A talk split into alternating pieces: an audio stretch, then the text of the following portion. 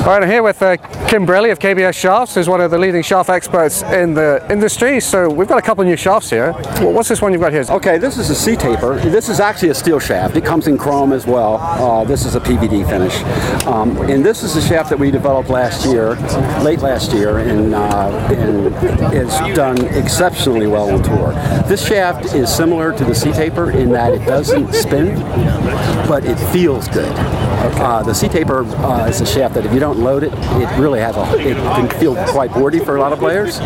This shaft is a mid-launch, so it gets up, but it spins so low that it, its dispersion is just so tight, it's unbelievable. When I design shafts, generally what I try to do is in order to get optimum uh, distance, each, like let's say that's a four inches, the next four is exact amount of reduction in stiffness as the one before it. Duck, duck, duck, duck, all the way up and down the shaft. So if you're going this direction, that section would have the exact amount of reduction in stiffness as this section, but now of course it's getting stiffer. Okay. So what that allows to happen is it allows you to it allows the shaft to load and unload more efficiently. And that's what it's all about. It's about efficiency. You want these things to be able to load and unload efficiently. And uh, the, th- this shaft, uh, like I said, it gets in the air, it doesn't spin, and for not only the stronger players, we're finding that it's not necessarily, you know, originally I thought it was just going to be a stronger player shaft, but it, it, it hasn't turned out that way because with today's heads, um, you know, they, they, they, get the ball in the air pretty good, and they tend to have quite a bit of spin. And it seems like the game improvement heads, even even though uh, you know uh, their game improvement, they, they have, it has plenty of spin. And, and in that case, these guys are hitting the ball quite a bit longer because it, just because of that. You know, and another thing about spin is the more spin you have, the greater the possibility of having a greater dispersion. So that's what this shaft was all about. This shaft was about trying to reduce spin and feel good, which is a real, it's a tough thing. So it's really for those higher speed or higher spin players, is that right? Initially, that's what I thought only, but we're seeing a lot of people that don't have very much club head speed with these big heads that they get it up so they have a high launch and, and low spin, so they're hitting it further than they've ever hit it. Okay. And so I, you know, I don't think it's not necessarily only and th- because of that, we're going to have to come out with some much lighter weights than we have. Okay. Okay. So, so that kind of looks like a graphite shaft, but this, actually is a graphite yes, shaft, isn't it? Yes, Why do you hold all that? So okay. But here's what we did. Um, I had some ideas about this, and and for quite a few years, I've I've been kind of thinking about going into some hybrids. You know, at one time we used to sell shafts two through pitching wedge. Well, we don't sell two irons anymore, hardly at all. You know, I mean, it's just not. We still design them, but we don't we don't sell very many.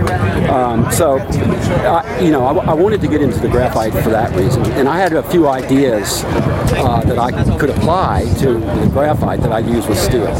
So, a couple of the formulas, actually, two of the formulas that are kind of a base of what I do, I was able to apply to the graphite. And one of the real, real reasons why we developed this product, when you get below 90 grams in steel, you lose the stability. Okay. Uh, the only way to get it stable enough is to make it big, increase the OD. The OD is the number one contributing factor to stiffness by power of four. It's by it's not not by a little bit, it's a lot. Okay. But it, by the time you make it stable enough that it just doesn't go all over, it, doesn't feel good.